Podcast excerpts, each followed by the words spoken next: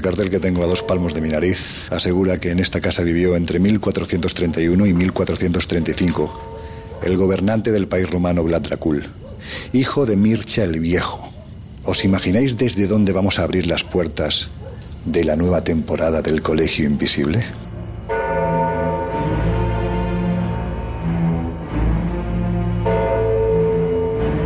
En los años 60, astrofísicos como Joseph Allen Hynek, asesor de Steven Spielberg en encuentros en la tercera fase, o el francés Jacques Vallée, fundaron un colectivo secreto para investigar las anomalías que se producían en los cielos del planeta. La conclusión a la que llegaron es que la ciencia, en muchos casos, no podía explicar lo que estaba sucediendo. Aquel colectivo fue conocido como el Colegio Invisible.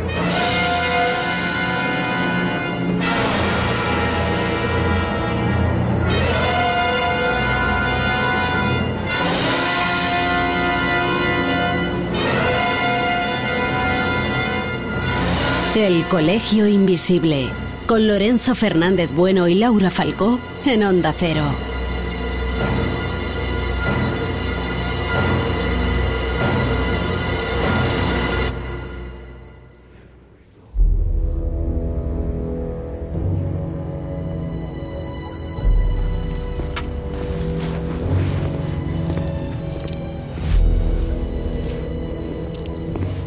Allí está, la puerta del hotel. Bueno, ¿qué? Disfrutando de la solitaria noche transilvana, ¿no? Como para no hacerlo, con este paisaje y este pueblo, la verdad es que apetece estar aquí. Bueno, pues si te parece, vamos para adentro porque hoy vamos a hablaros de leyendas, de mitos asociados a la noche en los que todavía hoy se cree. Y lo vamos a hacer desde un hotel muy especial, aquí, en Sigishoara, en el corazón de la Transilvania, la tierra de más allá del bosque. Primero porque es la ciudad medieval habitada más grande de Europa. Y cierto es que al pasearla, especialmente a estas horas, es literalmente como meterse en un cuento. Ya veremos si de terror o no. Segundo porque aquí nació un personaje fundamental en la historia rumana, del que os vamos a hablar en los próximos minutos. Y tercero, no adelantemos mucho, Laura, porque este hotel, precisamente este hotel, Dicen que está encantado, ¿no? Bueno, la verdad es que tiene una historia apasionante, además de ser un hotel muy antiguo, que antes de ser hotel ha sido muchas otras cosas. Pero bueno, yo creo que luego hablaremos de ello. Pues venga, aunque la verdad no me agrade demasiado, pero si te parece, vamos para adentro porque me da que nos van a esperar unas cuantas sorpresas. Me parece que sí.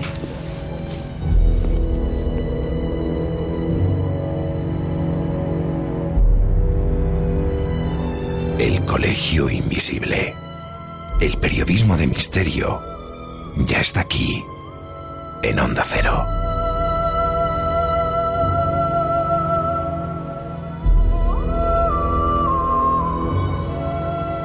Buenas noches a todos y bienvenidos al Colegio Invisible, primero de la temporada. Es un placer hoy estar en este programa con público, con gente que nos acompaña, viajeros.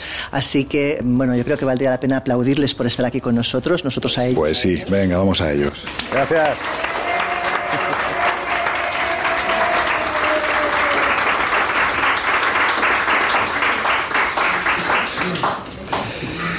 Mucho ruido hoy, la verdad y mucho calor por encima de todo, calor humano, que es lo que, lo que mola, ¿no? En, situaciones como la que estamos ahora mismo. Estamos abriendo la, nueva temporada en Onda Cero y hemos decidido venirnos a un lugar mm, para mí muy especial, ya lo sabéis. Yo creo que para todos los que estamos aquí tiene ese punto en el que todavía hoy se puede palpar el misterio, la leyenda, también el mito. Y hay quien dice que la realidad. Y yo creo que es lo que hace que este lugar sea absolutamente único. Nos hemos venido un grupo de viajeros gente que disfruta con esto de los misterios, lectores de la revista Año Cero, Enigmas, también oyentes del Colegio Invisible, 20 valientes que yo no sé si en esta época tan difícil que estamos viviendo saben dónde se están metiendo. Bueno, la verdad es que es un lugar, como decíamos al principio, encantado. Este hotel antiguamente era la casa del párroco y hace cuatro años, cuando inauguramos lo que era la sección nuestra de viajes, estuvimos aquí y ya vivimos en este hotel una experiencia más totalmente inesperada, porque en ningún caso pretendíamos ni alojarnos en el hotel ni tan siquiera tomar algo, que es lo que acabamos haciendo. Y es verdad que cuando bajamos a este sótano, eh, bueno, algunos empezaron, primero fueron algunos de nuestros acompañantes que subieron diciendo que había algo extraño, una cosa, una sensación muy rara aquí de abajo. y, luego acabamos investigando y pasó un poco de todo. Bueno, pues de momento para empezar, deciros que como podéis comprobar vamos a estar a lo largo de los próximos minutos muy bien acompañados y falta que nos hace porque vamos a hablar de asuntos que de verdad han quitado el sueño durante siglos a varias generaciones de personas. Además, más adelante os vamos a dar voz para que comentéis, preguntéis, critiquéis lo que os apetezca. Pero por ahora, Laura, creo que es importante decir que, que este hotel tiene cosas muy especiales. Has avanzado un poquitín, ¿no? Hace cinco años ocurrió algo en este lugar totalmente inesperado porque además ni tan siquiera nos alojábamos, da igual que sean cuatro, que sean cinco, hace tiempo, hace tiempo. Es que ya me está haciendo el gesto, ya lo habéis visto. Yo, mi memoria para los años es equiparable a su memoria para los nombres. Entonces, hace cuatro años tuvimos, eh, bueno, pues una situación extraña porque realmente no nos hospedábamos en este hotel. En absoluto. Fue inesperado, llovía en Shigishoara y decidimos pedir permiso, gracias a otra invitada a la que vamos a presentar en unos minutos, decidimos pedir permiso en este hotel para, para ver si podíamos alojarnos y, y, hacer lo que solemos hacer en los viajes, que es contaros historias, ¿no? Y nos dejaron estar aquí. Y curiosamente, cuando uno menos se lo espera, cuando uno va al baño. Bueno, eso fue lo que pasó. Pasan cosas. Una de nuestras viajeras bajó al baño y subió lívida diciendo que la sensación que había tenido aquí abajo era tremenda. Bueno, Andrea, por qué no mencionar su nombre, ¿no? Sí, Andrea. Y, y yo primero pensé que era su gestión absolutamente, pero la verdad es que cuando bajé empecé a notar todas esas cosas que me pasan cuando entramos en algún sitio extraño y ya subimos y le preguntamos al propietario del hotel qué es lo que ocurría. Y nos contó una historia fascinante, que realmente esto había sido antes la casa del párroco.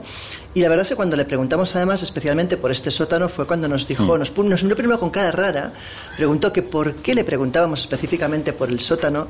Y ya cuando le explicamos a lo que nos dedicábamos y el tipo de viaje que hacíamos y tal, nos miró más raro todavía. Bueno, Pero flipó. más allá de eso, Flipó como suele pasar. pero más allá de eso, nos dijo que era verdad que algunos vigilantes de seguridad y algunos camareros le habían reportado cosas extrañas en este sótano. Y la verdad es que nos dio permiso para bajar y para investigar. Y, y bueno, yo creo que quizás estaría bien que luego alguno de nuestros viajeros que nos acompaña también esta vez nos explique también ellos cómo vivieron ese momento. Lo vais a pasar muy mal. Porque os vamos a llamar. Bueno, el caso es que no mucho tiempo después, prácticamente un par de años después, durante la elaboración de un documental de los que solemos hacer para el canal DIMAX, bueno, pues regresamos a este lugar y ya digamos que teníamos más información sobre lo que podría haber ocurrido aquí. Eh, el caso es que, en- bueno, pues habíamos encontrado una serie de documentos donde se hacía alusión que en un tiempo que se ubicaba entre finales del 18, principios del 19, cuando esto era una casa palaciega, el hotel donde nos encontramos, para que os hagáis una idea, quienes nos estáis escuchando al otro lado de los micrófonos de Onda Cero, es un lugar único. Estamos en el corazón ahora mismo de una de las ciudades más bellas de Europa. Prácticamente podemos decir que, por desgracia, en este tiempo de pandemia estamos solos. Y este lugar antiguo, este sitio, cuando era casa palaciega, resulta que se pegó fuego en una de las habitaciones que había por aquel entonces. Hoy en día una de esas habitaciones serían tres de las que corresponden a este viejo edificio que es hotel. Bueno, pues esa habitación se quemó y en su interior fallecieron un señor con su hija. Desde entonces, en este lugar, no es que lo digamos nosotros, Laura, porque nosotros en aquella ocasión puntual pudimos percibir que algo ocurría. Pero es que cuando hablamos con el señor de la recepción, que por cierto lo tenemos ahí delante, hola, ¿cómo está? ya nos, nos comentaron que efectivamente era relativamente habitual, especialmente a través de las cámaras de seguridad, observar Ver sobre todo orbes de color verde, eh, ver sombras, oír ruidos cuando no había nadie aquí debajo. Pero yo creo que a mí lo que más me sorprendió sobre todo fue por cuando volvimos la mañana siguiente, uno de los camareros del turno de mañana, eh, comentando la jugada de la noche anterior, nos dijo algo que también me impactó mucho, que es que una noche, durante una cena, que bueno, una cena que transcurrió tranquila, cuando la gente empezó a salir, eh, bueno, esta sala donde estamos tiene como, digamos, tres bóvedas, Sí. y en la bóveda central, donde hay como una barra de bar, pues en esa barra de bar que hay todas unas estanterías llenas de vajilla y de diferentes elementos de menaje, pues al acabar la cena y empezar a desfilar la gente, todos los objetos que habían en esa barra empezaron a volar y a estrellarse contra la pared de enfrente. ¿En serio? Eh, o sea, bueno, un poltergeist en toda regla. Pues vale, sigue tú el programa. Y que yo esta me voy. mañana. Yo, mira, cuando, perdona Laura, cuando aquí en esta tierra comentas que algo se ha aparecido y te sonríen, la situación se puede volver terriblemente mala. Bueno, pues como te comentaba, esta mañana nos ha comentado que hubo una chica que era sensitiva que vino hace dos años y que además de este hombre percibió a una mujer, una mujer alemana. Así que, bueno, luego, si te parece, también haremos pruebas. ¿A ti que te encantan estas cosas? Bueno, yo me iré a tomar una cerveza con algunos de los compañeros que son igual de valientes que yo y vosotros os quedáis experimentando. En fin, como veis, además, hoy, bueno, pues faltan dos de nuestros pilares fundamentales, Jesús Ortega y, Miguel Pedrero, que andan perdidos por ahí, por algún rincón de, Europa. En unos minutos vamos a contactar con, con ellos, pero antes, Laura, ¿Tú crees en las criaturas de la noche? Y no te hablo de chavales de botellón, sino en otro tipo de, depredadores. A ver, yo siempre pienso que las leyendas tienen algún pozo de realidad, por algo nacen, ¿no? Probablemente haya algo, un trasfondo, que no sé si puede ser, pues quizás algún tipo de enfermedad o algún tipo igual incluso de, mutación eh, genética o a saber qué, que probablemente pues causó que, surgiera ese mito, ese mito que seguramente no es tan real como quisiéramos o como a ti te gustaría. Sí, claro. pero que tiene algo probablemente real en el trasfondo. ¿Estás contenta? Sí, ¿por qué no debe estarlo? Porque yo estoy feliz. Ah, bueno, no, ya. ya sé que te quedarías a vivir aquí si te dejasen. Bueno, seguramente me... Y aunque no me dejasen, seguramente también me vendría. No, estoy feliz porque eh, tener la oportunidad de empezar la, la nueva temporada en, en un marco como este, en un sitio que, bueno, pues es tan cercano a los que nos gusta el misterio, pero en fin, no me voy a liar porque luego si no me enrollo y empezáis a meteros conmigo. Bueno, vamos a hablar de algo que tiene mucho que ver con esta tierra, aunque sea equivocadamente, ¿no? Porque el concepto vampiro, como veremos eh, más adelante aquí en Rumanía, no se ha utilizado mucho a lo largo de su historia.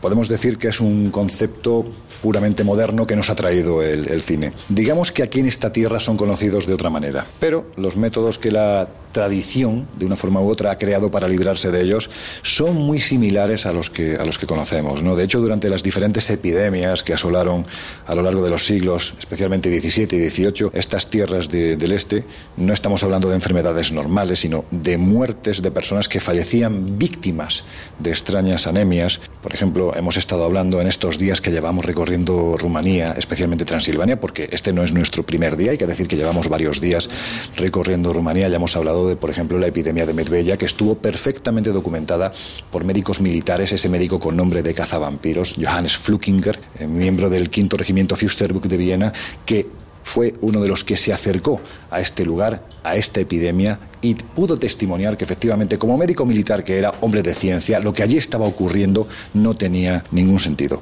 Bueno, esto hizo, por ejemplo, que durante un tiempo, especialmente a partir de principios del siglo XIX, proliferase un objeto realmente cotizado por aquel entonces e incluso hoy en día, los kits o maletines cazavampiros, ¿no, Laura?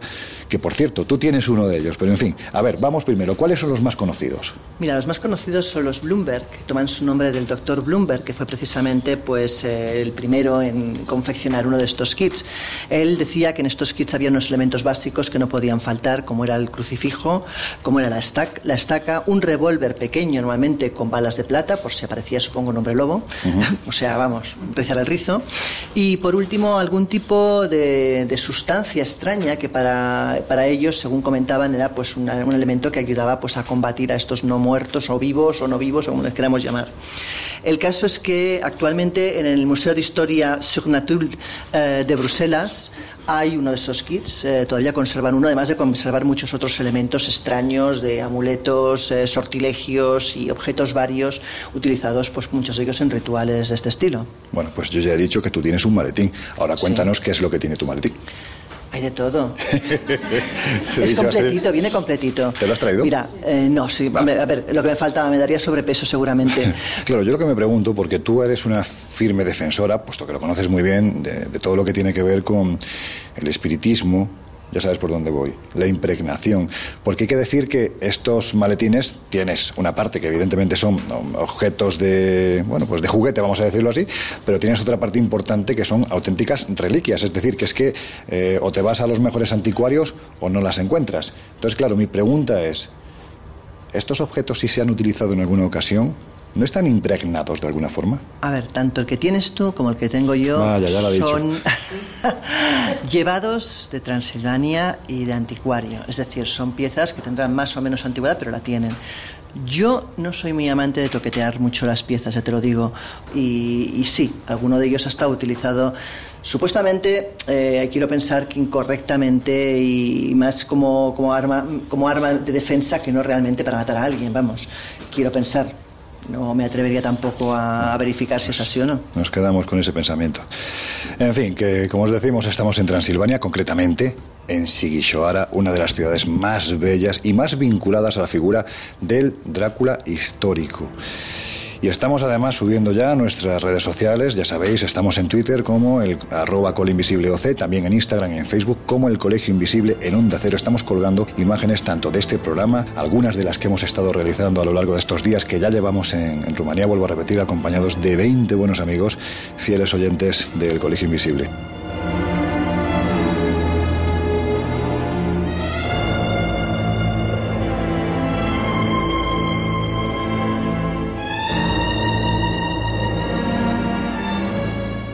Ahora sí vamos a dar la bienvenida a una querida amiga que desde hace años nos lleva enseñando la historia de este maravilloso país.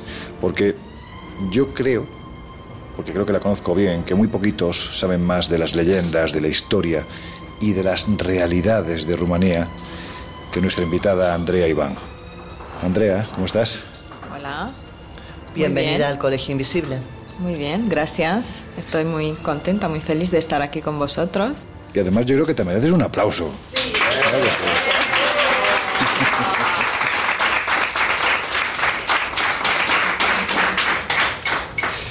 Bueno, pues deciros para, para quienes no sabéis eh, de quién nos estamos hablando, Andrea es licenciada en literatura comparada y es una auténtica enamorada de su historia, de sus tradiciones, de sus leyendas. Andrea, yo creo que la primera pregunta, más que pregunta, es una petición. Háblanos de la ciudad en la que nos encontramos. Estamos en Sigishwara. Uh, tiene una historia especial. es uh, una, uno de los siete burgos construidos en la Edad Media por los colonos que venían de Alemania e, y hoy en día es la mejor conservada de todos, todas, además parte del patrimonio de la humanidad, UNESCO. tiene una historia muy rica, muy interesante. Aquí uh, vivieron gente, vivió, gente de, um, desde la Edad Media, gente que um, supo organizar la ciudad, uh, sobre todo de forma de, punto de vista militar, una ciudad que um, nunca fue conquistada. Uh, de las 17 torres que tenía en la Edad Media, quedan de pie nueve. Hoy en día con la más bonita, ya la habéis visto, la torre del reloj, la iglesia de la colina, que se conserva entera, um, parte, gran parte de la muralla, una de las más antiguas casas, casas de, la Edad Media, entre los cuales la, la, casa donde nació Vlad el Empalador es una de las más antiguas y también el hotel eh, donde estamos, el Hotel Sigisuara. Claro, eso te iba a decir. Sin embargo, es muy conocida porque aquí nació el personaje en el que se inspiró Stoker, es decir, en su novela Drácula. ¿Quién fue el personaje histórico realmente y por qué en Rumanía es casi considerado un héroe? Ah, Vlad el Empalador fue un, um, un príncipe de Valaquia, aunque está más um, conocido por su conexión con Transilvania, porque nació aquí en Sighishuara. Sighishuara está en el corazón de Transilvania. Su, um, su historia verdadera está más relacionada con Valaquia. Él fue príncipe de, de Valaquia y luchó toda su vida en contra de, los uh, turcos. Um, fue un verdadero defensor del cristianismo en esta parte de Europa y paró la, al Imperio Otomano al sur del Danubio. Por eso en los manuales de historia aparece como un héroe nacional. Incluso fue muy apreciado por el Papa, eh, lo llamaban el atleta de Cristos, atleta Christi. Podríamos hablar de un anecdotario amplísimo alrededor de la figura de este personaje. me imagino, siempre lo decimos, ¿no? Hay una gran parte, una parte importante que tiene que ver con la leyenda, la leyenda negra que sus propios enemigos le echaron encima, ¿no? A la hora de casi casi convertir a este personaje en una especie de demonio, ¿no? Un demonio que eh, si quería cargarse la mendicidad de su país, invitaba a los mendigos a comer a un gran salón en su palacio y cuando estaban saciados, después de preguntarles si ya estaban precisamente saciados, le pegaba fuego al salón. O por ejemplo también se contaba que había una copa de oro, no sé si era aquí en Sigishoara. En Tergoviste, en la capital del país que estaba junto a una fuente para que la gente bebiera y nadie se atrevía a robar esa, esa copa. Sin embargo, fíjate, de lo que yo creo que no hay duda es que si es recordado es precisamente por el método de tortura mm, que más ponía en práctica, el empalamiento. ¿A cuánta gente se supone que, que pudo llegar a empalar a lo largo de su principado? Hay, hay, varias opiniones. Mm, algunos dicen que unos 30.000, otros llegan hasta cientos de miles. Es que a mucha gente en todo caso. ¿Y es posible que esa violencia le viniera desde la infancia? Porque no tuvo una infancia fácil, ¿no? No, para nada. Um, él pasó su infancia en Constantinopla, en la corte de, sultán. De hecho, su padre, Vlad II, hizo un trato con el sultán uh, para que los dos países estén en paz. Él envió a sus dos hijos uh, a Constantinopla para tener la educación turca. Se trata del Rado el Guapo y de Vlad el Empalador. Brado el Guapo tuvo mucha suerte que, mm, con um, una buena educación, educación humanista, digamos, y Vlad lo pasó, lo pasó muy mal, además era el feo de la familia y los turcos le dieron la, una educación más, um, digamos, más militar. ¿no? Y él, es ahí donde desarrolló este sentido de, del gusto, el gusto de la sangre, de la venganza que primero, lo primero que hizo al tomar el trono de Valaquia fue vengarse de los boyardos traidores y sobre todo de los turcos. Fijaros cómo sería que cuentan que en el día de San Bartolomé del año 1452, en una de las ciudades más importantes entonces y ahora de, de Transilvania, Brasov, se produjo un enfrentamiento con el príncipe Dan. Estamos hablando de otro cristiano cristiano que en este caso apoyaba a sus odiados boyardos, a los nobles. ¿Por qué? Pues porque habían matado tanto a su padre como a su hermano. Y cuentan que en esa batalla las crónicas aseguran que empaló a más de 30.000 personas. Y cuentan, y quizás sea uno de los grabados más conocidos de, de cuantos existen de este personaje, que comió sentado en su mesa en el corazón de este bosque de empalados, mientras al mismo tiempo a los supervivientes se les cortaban las manos, las orejas, las narices. Y los pocos que consiguieron sobrevivir, no creáis que fue por piedad, fue porque él quería construir su fortaleza en Poyenari. Y allí se llevó prácticamente a un buen nutrido grupo de, esclavos que fueron los que levantaron esta fortaleza. Y nosotros siempre que vamos allí lo decimos. Si la gente moría allí, no era enterrada. Allí quedaban. Por lo tanto, el sendero que discurre por ese bosque y llega hasta lo alto del castillo está absolutamente sembrado de, muertos, ¿no? de muertos de aquella época. Son 1.500 escalones.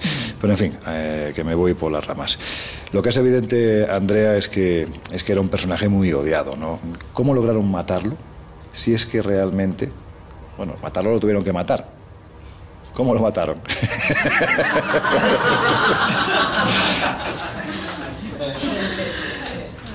Pues después de pasar eh, siete años eh, encerrado en Budapest, en la Torre de Pesta, eh, su muy buen amigo Matías Corvino lo traicionó y lo llevó preso.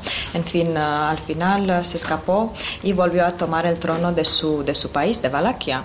Y la, la, clase nobiliaria, los boyardos de Valaquia, tenían miedo de que iba a volver a los antiguos costumbres de empalar, de matar y construyeron un comploto y lo asesinaron cerca de Bucarest, Bucarest en un bosque, el bosque de Vlasia. le cortaron la cabeza y la enviaron como regalo al sultán de Constantinopla. Luego cuentan que su cuerpo fue recuperado por los monjes de un monasterio, un monasterio fundado por él mismo, por el Vlad del Empalador, el monasterio Snagov, y lo enterraron eh, en la iglesia. Entonces podemos afirmar que está realmente enterrado en el monasterio de Snagov, porque de hecho hay quien dice que los restos realmente no están en ese lugar, sino que están en otro. Um, este tema está bastante, bastante debatido. Um, en los años 30 um, sacaron de la tumba restos de bueno, huesos y un cuerpo era un cuerpo sin cabeza. el historiador que, que recuperó estos huesos, um, los dejó en el Museo de Historia de Bucarest. Um, dentro de un tiempo uh, se perdió y por eso todavía más misterio acerca de, si su cuerpo estuvo de verdad encerrado, um, enterrado en esta, en esta iglesia. Fijaros hasta qué punto la leyenda de Vlad eh, Chepes, digamos que atraviesa los siglos, ¿no? Yo creo que saltándose la mayor de las barreras, que es el paso del tiempo. ¿no? Ha llegado hasta nuestros días creando una auténtica leyenda desde ese durísimo siglo XV en el que las fronteras del Este eran una constante batalla, por un lado el cristiano intentando frenar el avance del todopoderoso ejército otomano.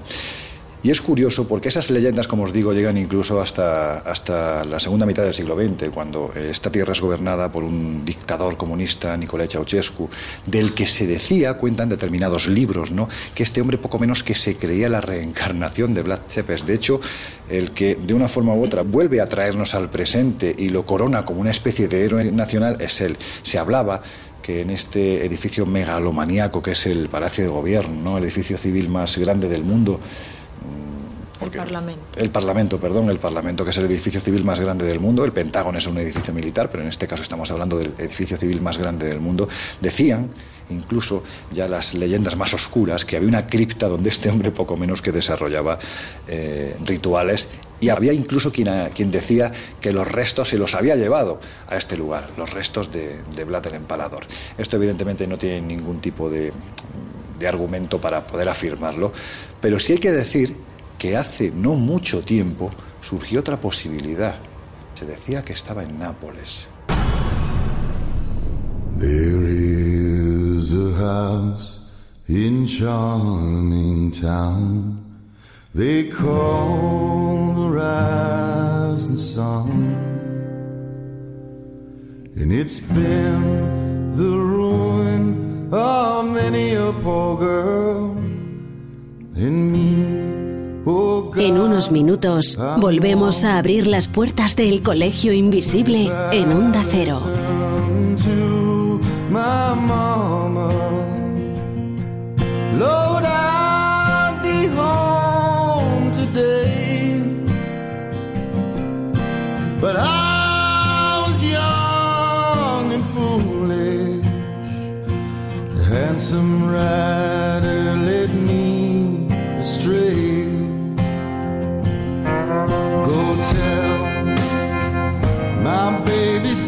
Sister.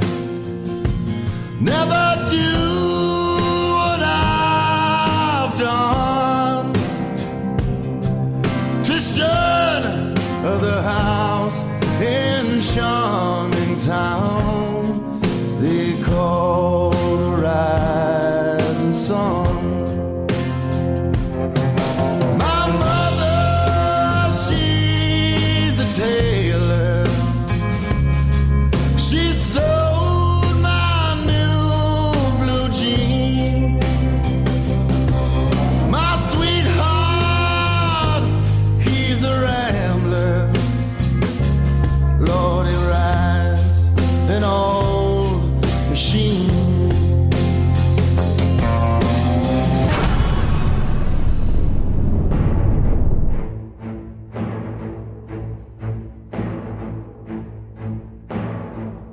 has entrado en el Colegio Invisible con Laura Falcó y Lorenzo Fernández Bueno.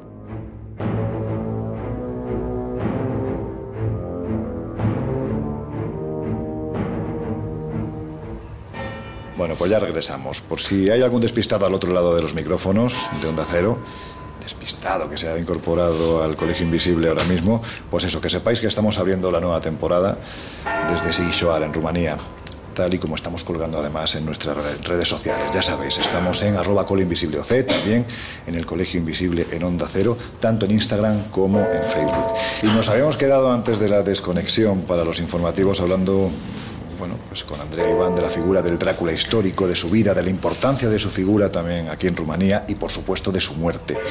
Y es en este punto donde muchos historiadores no se ponen de acuerdo, en verdad, Laura, porque si bien es cierto que la versión más extendida es la de que está enterrado cerca de donde fue asesinado, en un pequeño monasterio en la isla de Snagov, a la que nos vamos a acercar antes de terminar nuestro viaje por tierras rumanas, hay quien lo pone en duda, ¿verdad? Bueno, tal y como comentaba antes Andrea, la versión más aceptada es precisamente que, que, fue muerto precisamente en los bosques de Snagov en diciembre de 1475, víctima precisamente de una traición y que trocearon pues, su cuerpo separando el cuerpo de lo que era la cabeza. Con lo cual no te queda más remedio que morirte. Eh, bueno, es que si no, bueno, el caso es que además tuvieron el buen gusto de enviar la cabeza pues a nada más y nada menos que a Mehmet eh, II, que era su enemigo, lógicamente, para demostrarle pues que ya no tenía nada que temer y que evidentemente su enemigo ya no existía. Y cuentan eh, que en 1933 los arqueólogos e historiadores Diman Rossetti y Nicolae eh, lograron excavar en el sitio, pero que solo encontraron restos de caballos. Sin embargo, sí que es cierto que junto a esos restos de caballo apareció el anillo que estaba grabado con lo que es el, escudo de la casa de, de, de Valaquia. O sea que teóricamente había razones para creer que o antes o después algo había estado ahí. Andrea, se ha dicho que podría estar en el monasterio de Snagov, en el de Comana, también de la posibilidad de que se encuentre en el, bueno, pues una iglesia de Nápoles. ¿Tú qué opinas de esta última posibilidad? Yo la verdad que no me lo creo. He escuchado hablar de esta hipótesis, pero ¿qué va a hacer el cuerpo de Vlad el Empalador en Nápoles? ¿Ir de vacaciones? bueno, el espíritu sí, pero el cuerpo.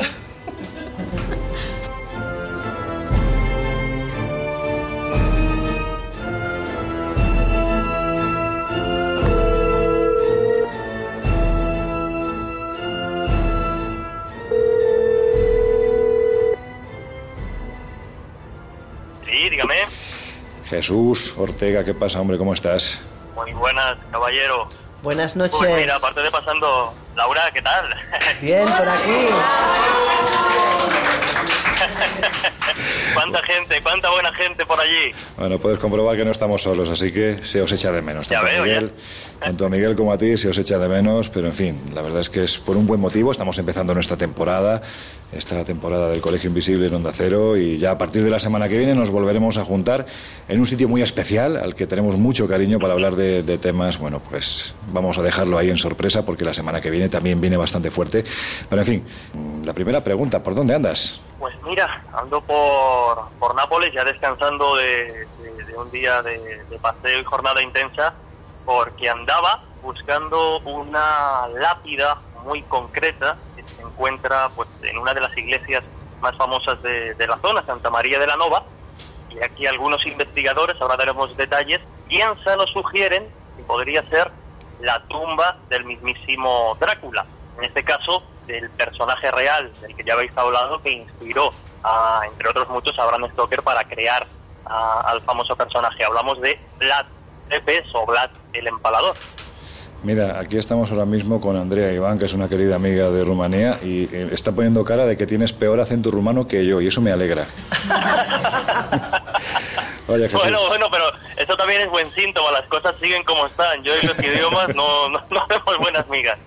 Bueno, efectivamente hemos estado hablando hace unos minutos de esa posibilidad, un poco extraña, ¿no? Porque realmente el pensar que eh, este personaje histórico tan asociado a Rumanía pudiera estar enterrado en Nápoles parece raro. ¿Cómo aparece esta historia en los medios de comunicación? Bueno, pues hay que imaginar que eh, esto sale en el año 2014, por estas fechas más o menos, y sobre todo eh, los medios italianos, que son los que dan la noticia y de los que después beben el resto de medios internacionales, pues eh, saltan todas las alarmas, ¿no? Porque el titular de entrada era muy, muy jugoso. Es decir, eh, se halla en Nápoles, o hay pistas para pensar que en Nápoles podría estar enterrado el mismísimo Vlad Tepes.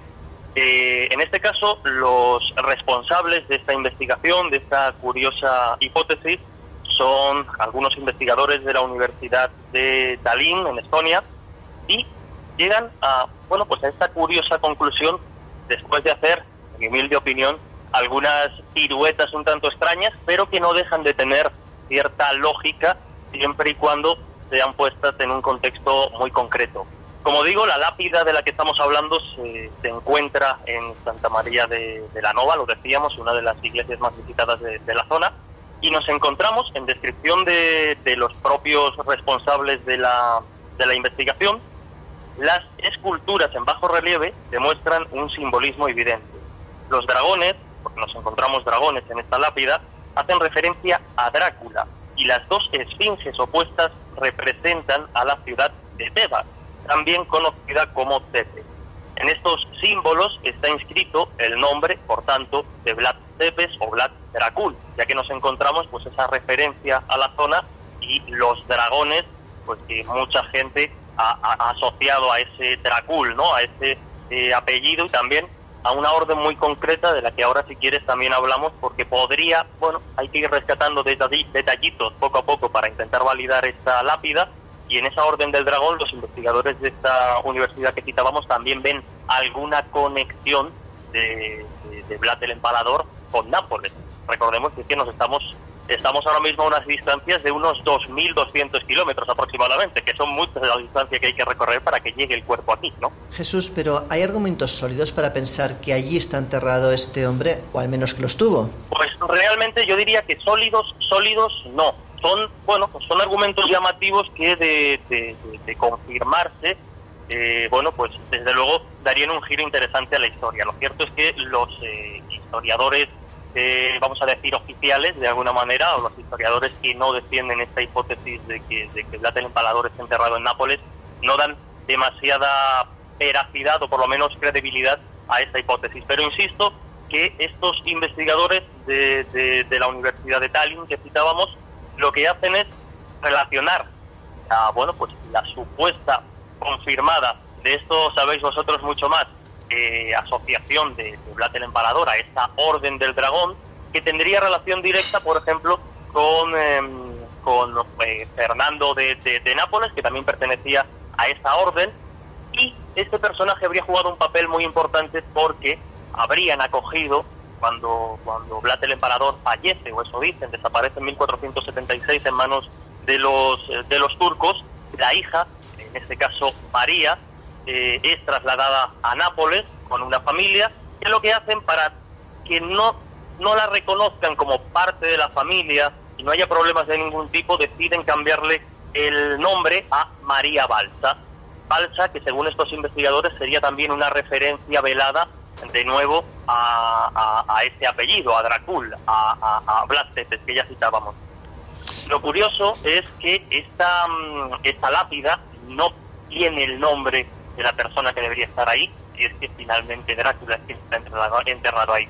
Porque esta lápida contiene el nombre de eh, el padre, que fuese marido de la hija de, Vlad Tepes, estamos hablando de Mateo Perrilo. Eh, como digo, el padre del que sería el marido de esta hija.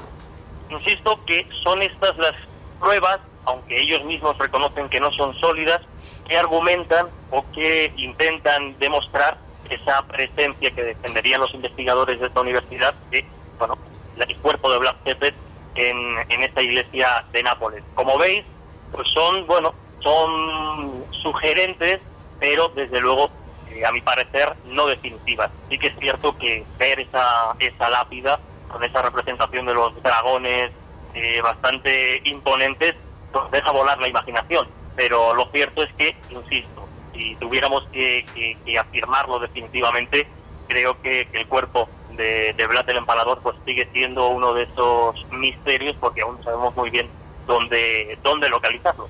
Es lo que tienen los inmortales, Jesús, aunque tú no te lo creas. Bueno, pues es, evidente que es una vía de investigación a la que habrá que seguir la pista, así que volveremos a ello. Querido compañero, ten mucho cuidado por allí. La semana que viene nos vemos y ya empezamos esta temporada con fuerza porque hay muchas cosas que contar y hay muchos viajes que realizar. Cuídate. Desde luego, con, muchísimas ganas de, volver a juntarnos. Un abrazo muy fuerte. Hasta luego. Hasta luego.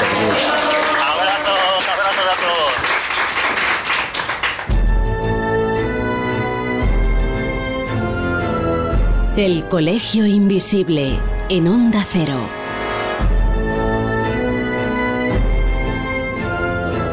Bueno, pues si os parece vamos a seguir recorriendo los siglos montados a lomos de, de la leyenda. Oye, qué bien me ha quedado esto, ¿no? En fin, que nos vamos a acercar a la versión del personaje que quizás más ha trascendido, precisamente a raíz de la novela inmortal, maravillosa, extraordinaria, fascinante de Bram Stoker, Drácula. O más bien al mito, a, la leyenda, a esa historia que puede haber detrás, ya sabéis, los vampiros. Pero antes andaría en Rumanía si preguntásemos por vampiros hace algo más de un siglo, cuando el cine todavía no estaba tan implantado nadie sabría realmente de, qué estábamos hablando, ¿verdad? Porque aquí se llamaban, se llaman de otra forma y tienen precisamente otras formas, ¿no? Sí, totalmente. Eh, se llaman estrigois, strigoi, como decimos nosotros. ¿Y de dónde crees que vienen estas criaturas y la creencia sobre ellas? Este, están muy arraigadas a la tradición. Mm, se creía que, y se sigue creyendo en algunas zonas de Rumanía hoy en día, ah, que después de la, de la muerte, el alma que no encuentra la paz en el más allá, vuelve para atormentar sobre todo a su, a su familia. Y um, en general trae una energía negativa, digamos, no, no es nada positivo. Bueno, pues una vez aceptada la, presencia de estos seres en el seno de una comunidad, es decir, hay una comunidad que está siendo atacada por estas criaturas, nos movemos dentro del marco de la leyenda, pero vamos también a la tradición. ¿Cómo se lograba detectar su presencia? ¿Qué tipo de remedios había para localizarlos?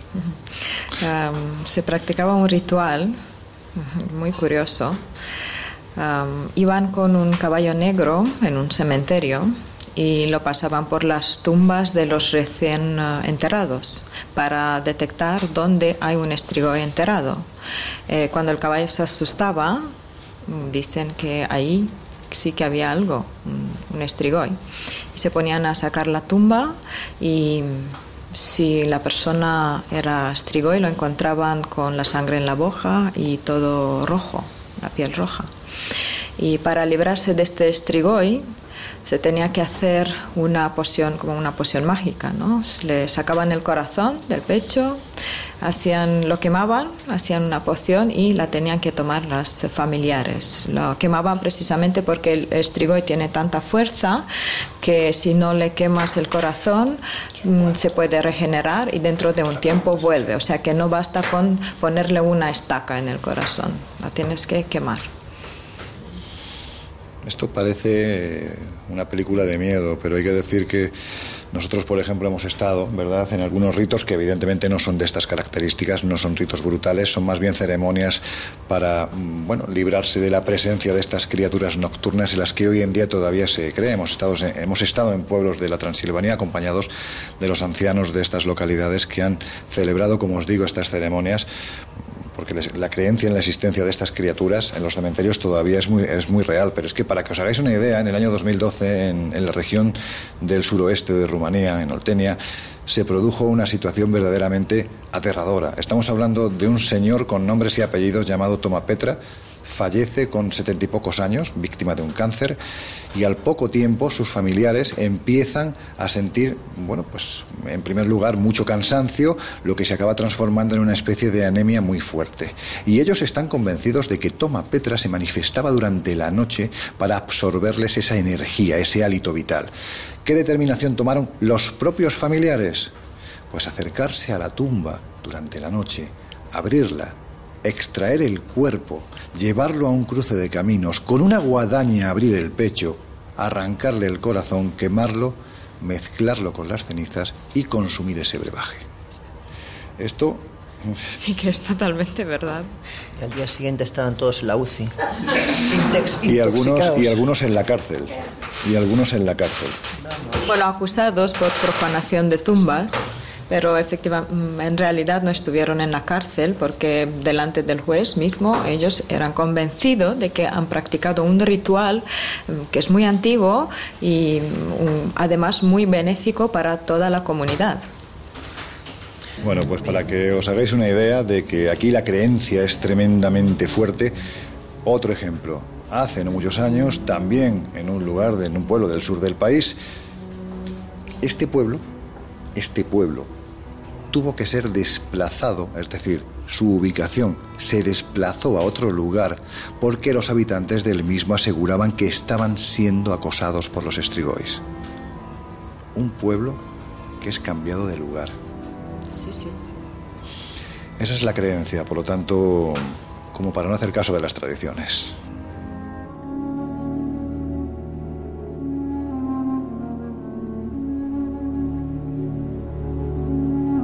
Antes de terminar, vamos a hacer una segunda llamada a alguien muy especial, porque hasta ahora os hemos mostrado quizás una versión del, del, concepto, del mito, de la leyenda, en definitiva de lo que es el vampirismo. Pero hay otra faceta menos conocida y, también posiblemente más aceptada, ¿no? incluso por determinadas corrientes de la psiquiatría, que, que yo creo que merece la pena comentar. Vamos a llamarlo.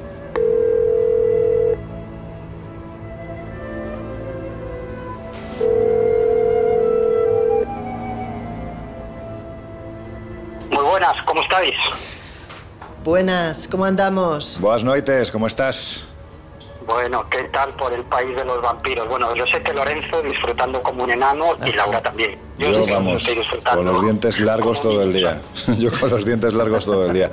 Bueno, por si no sabéis quién es la persona que está al otro lado del teléfono, que yo creo que va a ser muy difícil que quienes nos estéis escuchando no lo conozcáis, es eh, bueno pues parte de la familia de este, de este programa, es parte del equipo, es el gran Miguel Pedrero.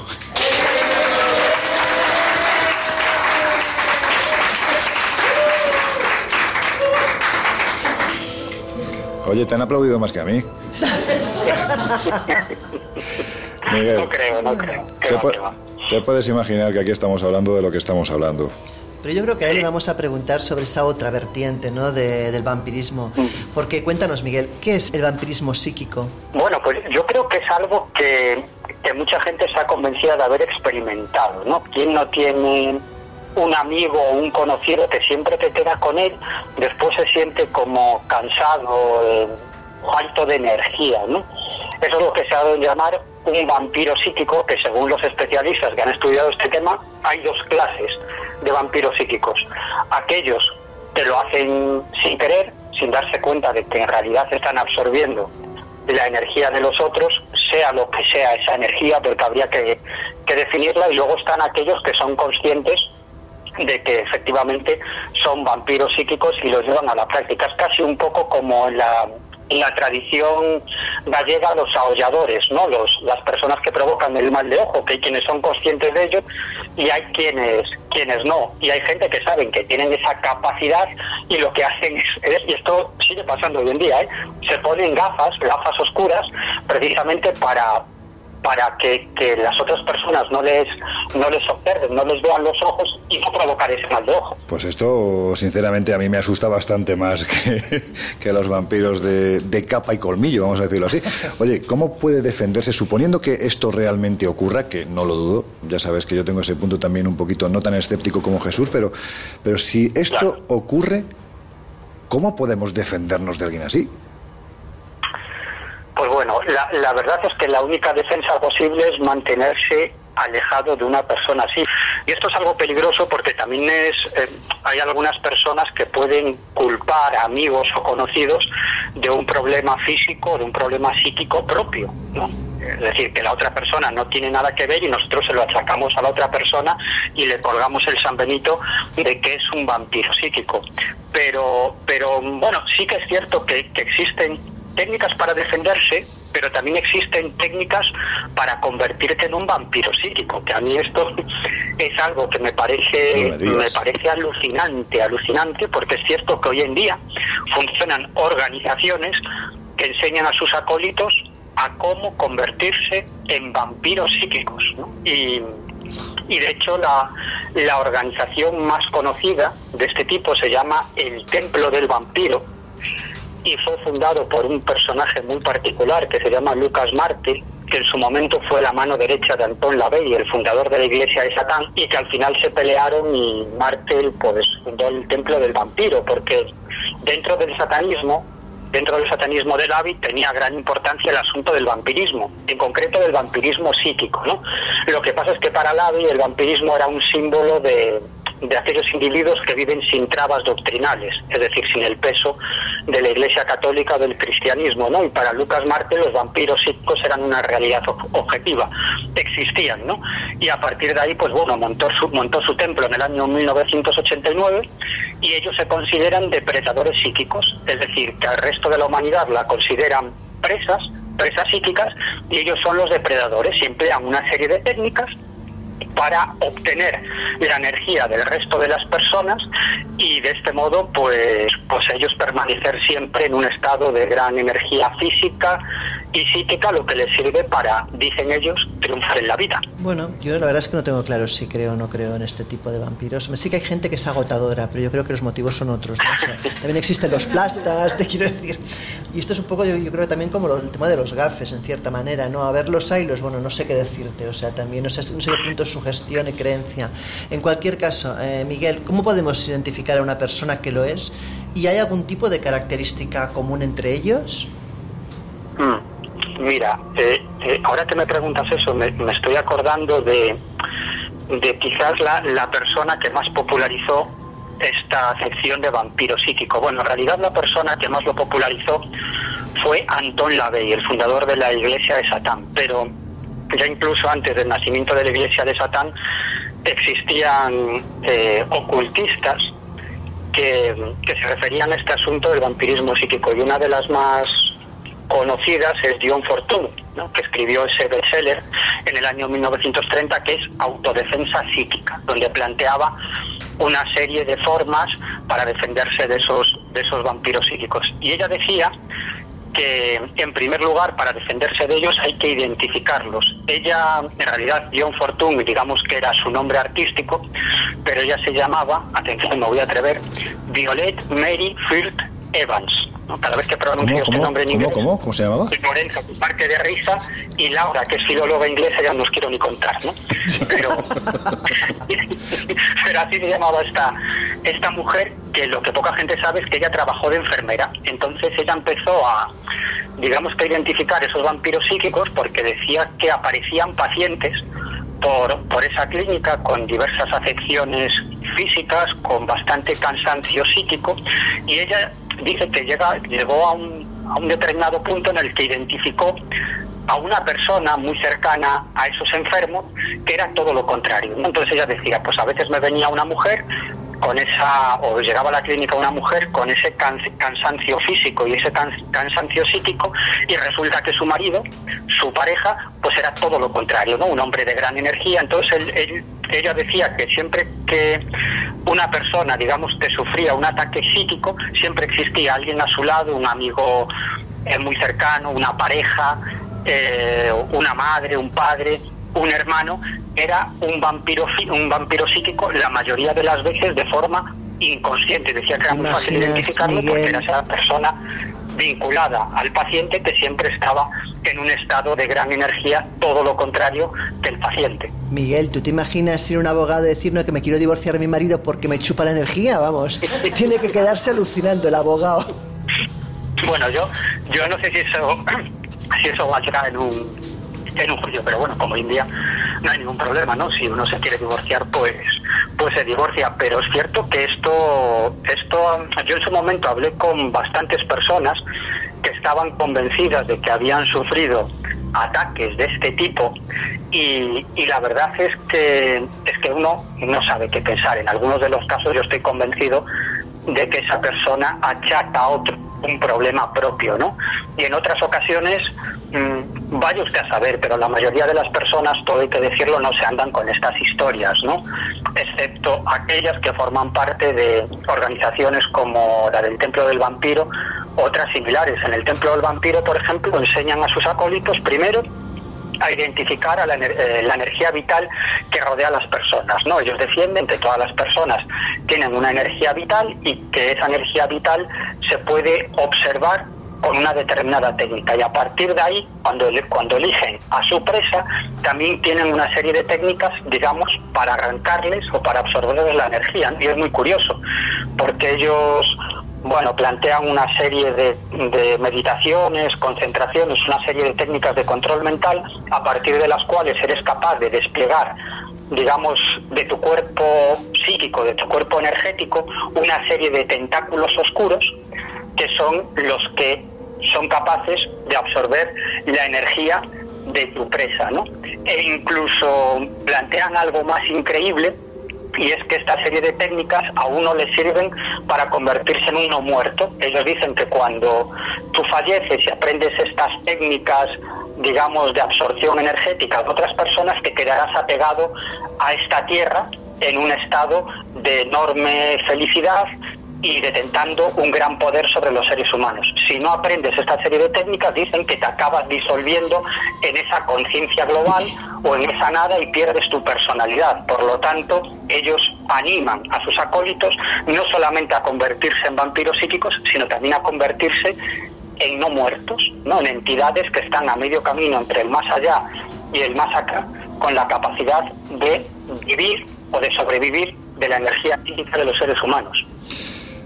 Fíjate, a mí me da la sensación, Miguel, que cuando estamos hablando de este tipo de movimientos, o por ejemplo cuando se, se habla de otros, en los que no vamos a entrar por una cuestión de tiempo, pero podríamos hablar de esa gente que hace auténticas quedadas para literalmente, con el permiso mutuo, absorberse la sangre porque se creen vampiros. Yo creo que en estos casos, mm, lo primero, me quedo con la versión romántica, soy así de viejuno, me quedo con la versión romántica del vampiro. Y en segundo lugar, creo que hay ocasiones en las que se dejan demasiado abiertas las puertas del psiquiátrico. Sí, sí, sí.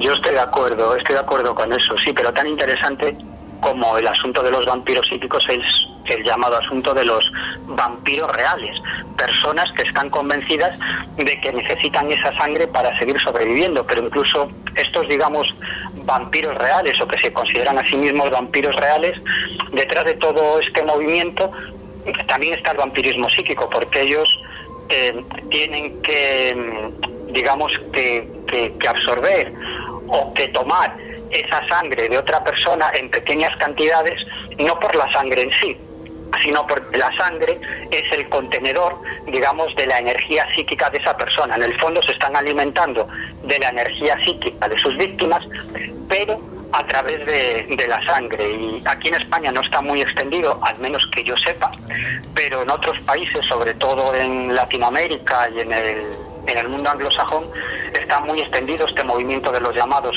vampiros reales, que son organizaciones muy bien estructuradas, donde hay eh, vampiros y víctimas, víctimas que como decía ahora muy bien Lorenzo, se prestan a ese juego, que también tiene algo de sadomasoquismo. Y, y entonces, pues bueno, utilizan toda una serie de, de métodos bastante higiénicos y quirúrgicos para hacer una pequeña incisión en, en, algún lugar del cuerpo de su víctima y absorber eh, esa sangre, además, cada cierto tiempo tanto unos como otros, es decir, tanto los vampiros como las víctimas consentidas tienen que someterse a análisis de sangre para comprobar si tienen algún tipo de enfermedad de transmisión sexual. Por lo tanto, quiero decir que este es un movimiento tremendamente yo creo que, interesante y además tienen otro punto muy interesante y es que ellos se consideran a sí mismos unos marginados, ¿no? Porque la mayoría de estos vampiros reales nunca salen a la luz, pero, pero eh, como se sienten personas marginadas, suelen ayudar mucho a otros grupos marginales, ¿no? A inmigrantes, a personas que se quedan sin hogar. Y es absolutamente increíble que muchas de estas organizaciones hacen una labor social bastante increíble en sus ciudades y en sus países, ¿no? Precisamente porque ellos se sienten así marginados e incomprendidos por la, por la sociedad. Y luego están los grupos que de higiénicos tienen muy pocos, porque bueno, pinta de vampiros no tienen, pero peste ha muerto, toda la del mundo y más.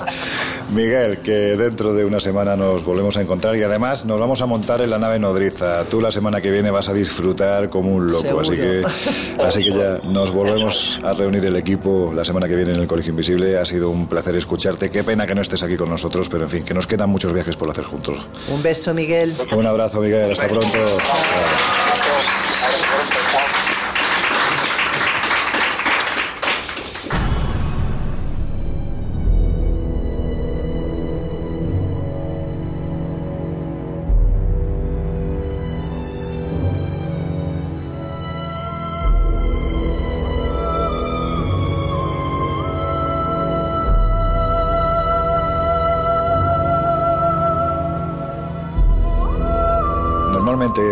Cada semana o cada dos semanas solemos leer las cartas que nos dejáis tanto en nuestro mail, ya sabéis, el colegio invisible arroba onda cero también en redes sociales, en arroba invisible oc, Twitter, como en Instagram y en Facebook como el colegio invisible en onda cero.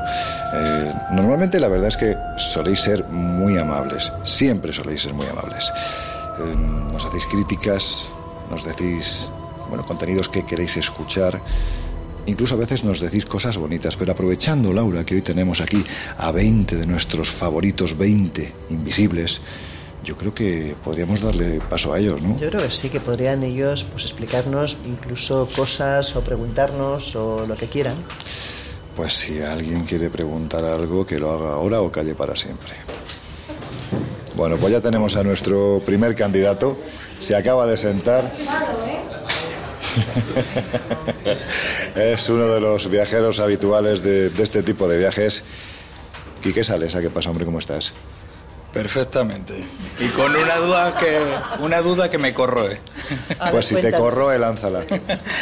Siempre que se aborda el tema del vampiro, se suele tomar, entre otras referencias, la del personaje creado por Bram Stoker, Drácula.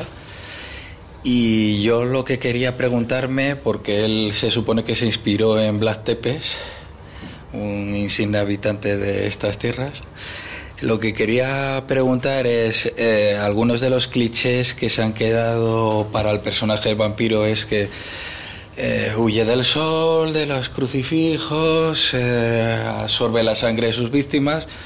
¿Tiene alguna base, alguna similitud con lo que fue el personaje de Vlad Tepes? ¿Tenía algo contra la religión? ¿Bebió sangre realmente como se ha llegado a rumorear, quizás por Derramarla, derramó mucha, pero beberla yo, no sé yo.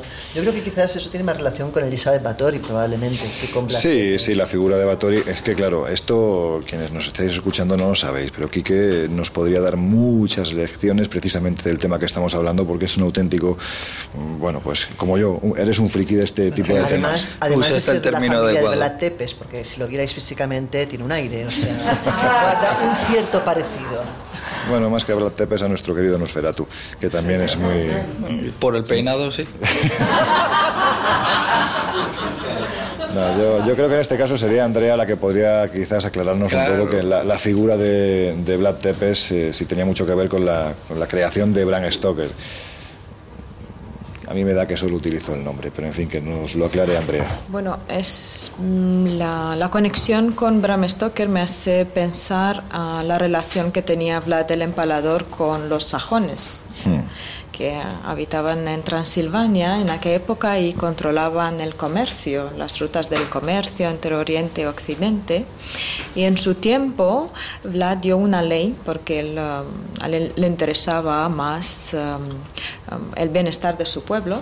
Entonces dio una ley que prohibía uh, sacar al comercio los mejores productos, al comercio internacional me refiero. ¿no?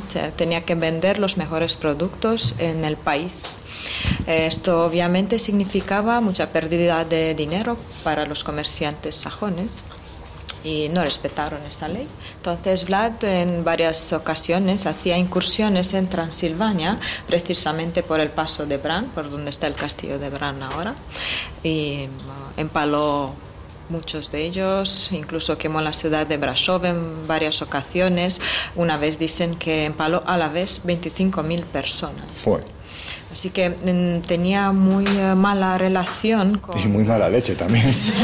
no, muy mala relación con estos, eh, con los sajones y mm, son ellos precisamente que le hicieron eh, mala fama y esta imagen de muy sanguinario en toda Europa occidental escribieron leyendas negras sobre, sobre él y también realizaron varias imágenes donde lo representaban precisamente tomando sangre y mirando el espectáculo de los empalados.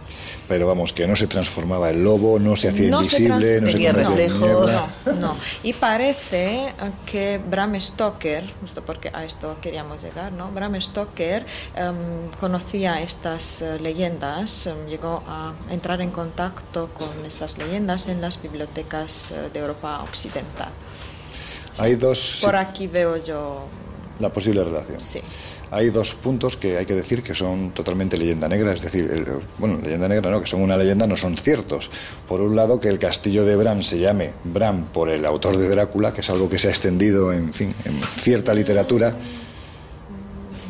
Discúlpame, Lorenzo, pero no creo que tenga algo que ver porque Bram... Eso digo yo, que no tiene nada que ver. No, bueno, Bram Stoker es Bram Stoker, escritor irlandés y Bran significa puerta en turco. Bran, el castillo de Bran se encontraba en la Edad Media justo en la frontera entre las dos provincias, Valaquia y Transilvania, y funcionaba tanto como fortaleza defensiva en el paso de Bran y también como punto de aduana.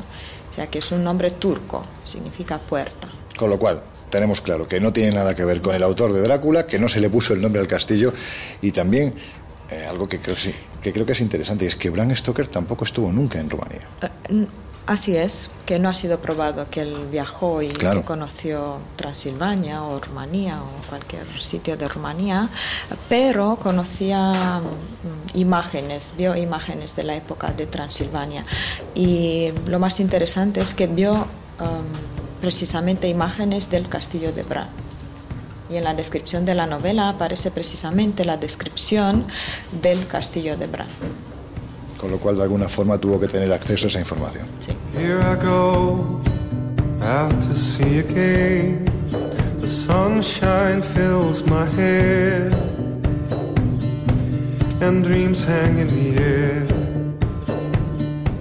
Bueno, pues después de, de escuchar esta primera pregunta que ha realizado uno de nuestros Invisibles de lujo, Quique Salesa, viajero empedernido con el que ya hemos tenido oportunidad de realizar de compartir eh, muchos kilómetros por el mundo y sobre todo mucho conocimiento, que es lo verdaderamente divertido. Vamos a daros paso a vosotros, a los que estáis ahí al otro lado de estos micrófonos.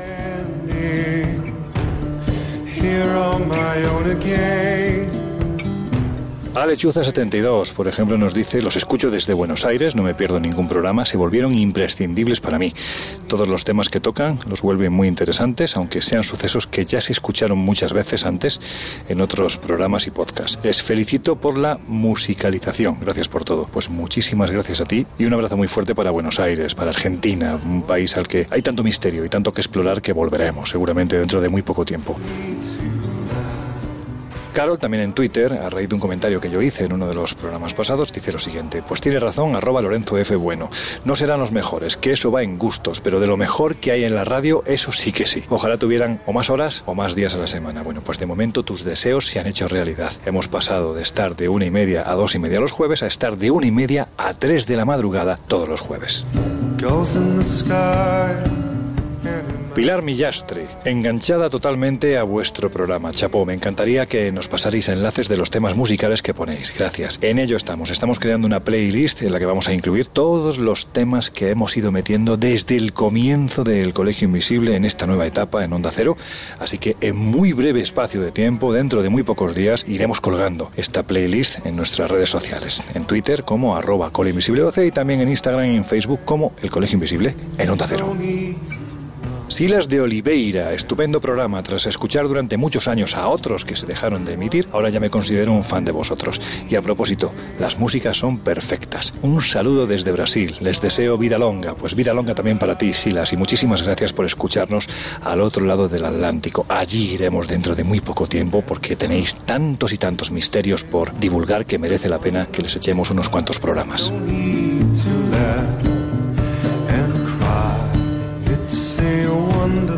Pilar Jus, después de escuchar el podcast del último programa de arroba Cola Invisible OC, solo puedo decir que programón, me ha parecido espectacular.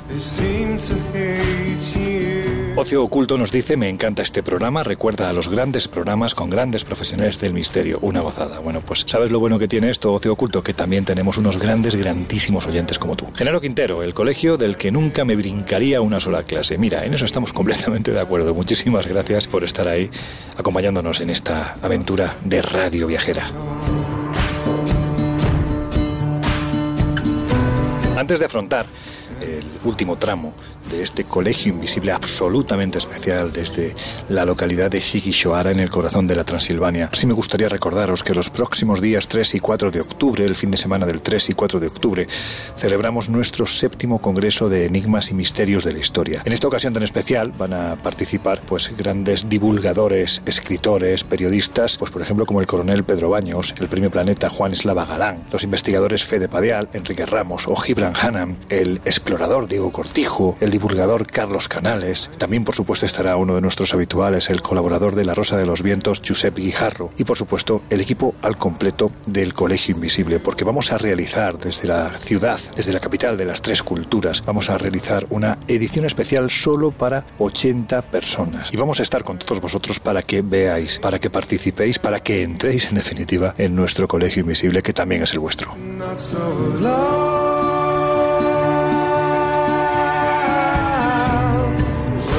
Además, paralelamente a este congreso, habrá una magnífica exposición de objetos sagrados y de poder, también algunos de los objetos más misteriosos de la historia, como por ejemplo réplicas exactas de artefactos como la máquina de Antiquitera, la lanza de Longinos, que tanto tiene que ver con el último libro de Laura Falcó, al que ahora me referiré, el Santo Grial, una réplica a tamaño original de la Santa Cena de Leonardo da Vinci que utilizamos durante la emisión del programa Leonardo el último hereje en el canal D-Max. Vais a poder verla, ah, bueno, pues con todo lujo de detalles, entre otros muchos objetos relacionados tanto con los objetos de poder como con objetos puramente misteriosos.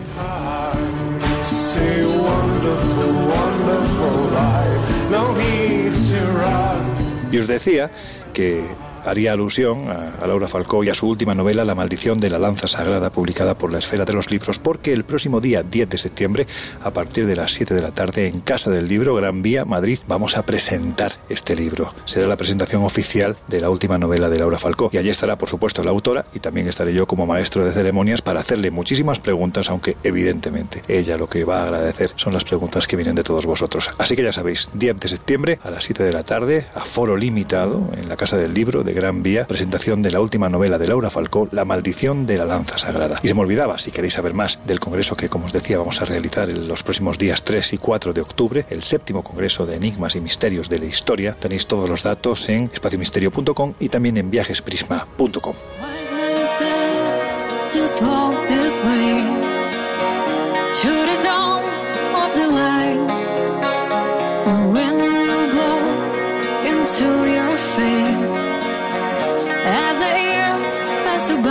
El Colegio Invisible. Los jueves de una y media a tres de la madrugada en Onda Cero.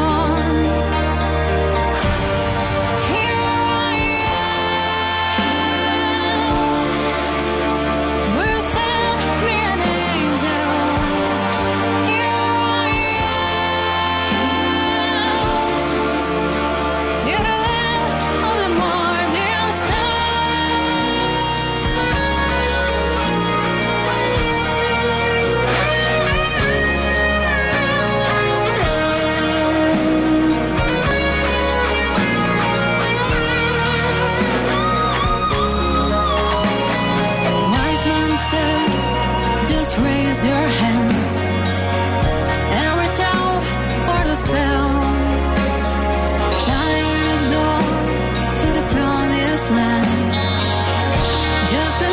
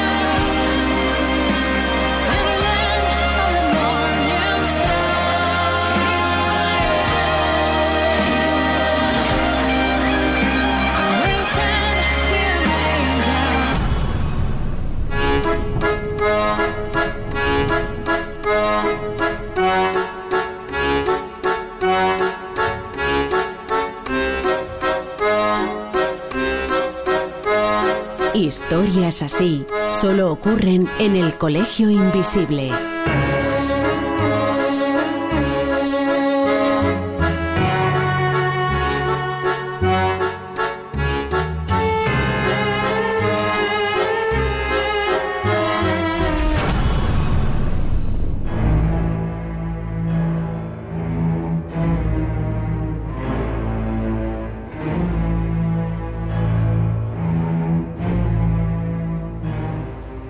Que estamos a punto de cerrar las puertas de, un colegio invisible muy especial, porque, bueno, pues no todos los días se tiene la maravillosa oportunidad de empezar temporada en Onda Cero desde uno de los destinos más misteriosos y, legendarios del viejo continente, la Transilvania. Tengo buen acento rumano, ¿verdad? Bueno, pues. Y yo creo que ha llegado. El mejor. El mejor, ¿verdad? Gracias, Andrea. Sé que eres sincera. Bueno, ha llegado el momento de, de concluir. Y como no tenemos a Miguel y a Jesús, lo van a hacer Laura y Andrea.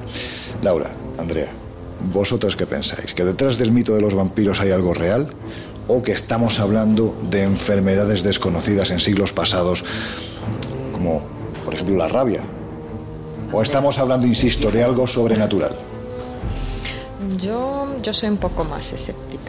Sea, que en el vampiro, tal y como aparece en la novela de Bram Stoker, por ejemplo, en las películas que vemos, la de Francis Ford Coppola, Nosferatu, mm, no lo sé. O sea, esta figura a mí no. Sí, claro que es muy interesante de punto de vista de la ficción, pero en realidad creo que está más basado en enfermedades desconocidas, lo que, lo que decías tú. Vamos a ver hasta qué punto eres escéptica. Eso es lo que piensas de los vampiros. Pero ¿y de los Strigoi?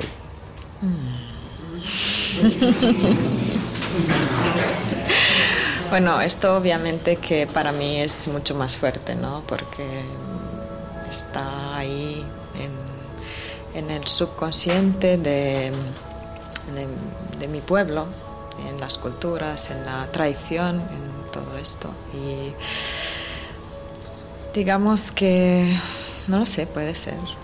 Puede ser. Yo no me quiero encontrar uno por la calle. de todas formas. Bueno, yo siempre digo que detrás de la leyenda suele haber una base, suele haber un sustrato que alimenta esa leyenda, ¿no?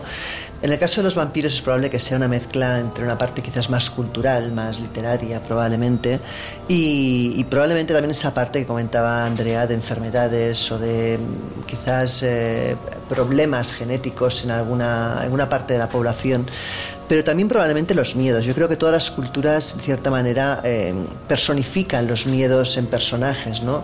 Aquí tenemos los vampiros, pero en otras culturas, pues hablamos del nombre del saco, hablamos de Sleepy Hollow, hablamos Quiero decir que en cierta manera el hombre necesita eh, buscar como una personificación, una, un ente que, que, aúne esos miedos de la población, incluso como un cuento para, para, de viejas para los niños, ¿no? para que no salgan de casa, para que no hagan ciertas cosas. Y probablemente el vampiro también tiene un componente parecido a eso. ¿Te acuerdas que empezábamos diciendo que estábamos muy felices? Sí, yo Pues yo ahora ya estoy muy triste.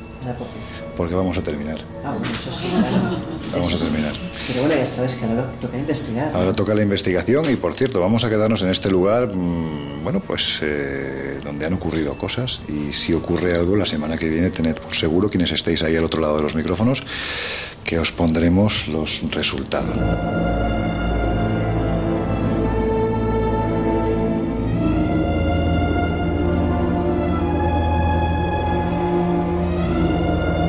Andrea, que, ha sido un placer tenerte con nosotros. Mm, es un privilegio que hayas entrado por primera vez en el Colegio Invisible. Espero de verdad y deseo que lo hagas en muchas más ocasiones y sobre todo, si es posible, que sea aquí en tu tierra. Muchas gracias, con mucho gusto. A mí también, para mí ha sido un gran placer. Hasta la próxima.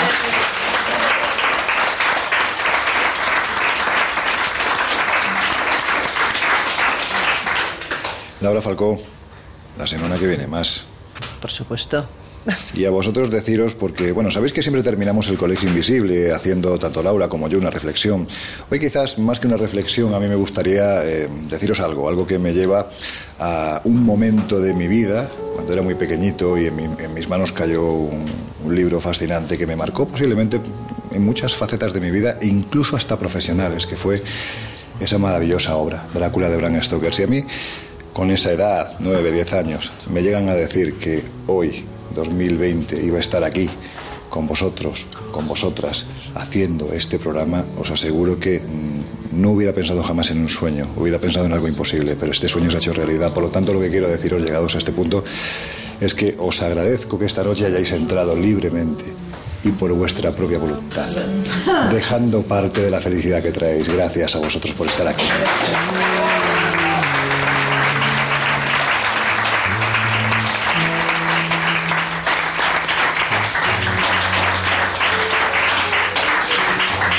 Y a vosotros deciros que os dejamos con José Luis Sala, ya sabéis, ahora empieza, no son horas. Nosotros cerramos ya las puertas del Colegio Invisible, de un colegio invisible tremendamente especial, que volveremos a repetir seguramente en otra parte del mundo.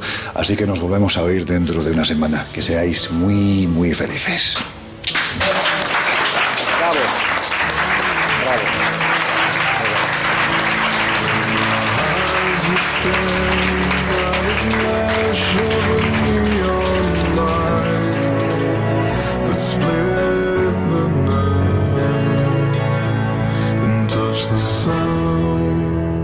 El Colegio Invisible. Con Lorenzo Fernández Bueno y Laura Falcó. En Onda Cero. Maybe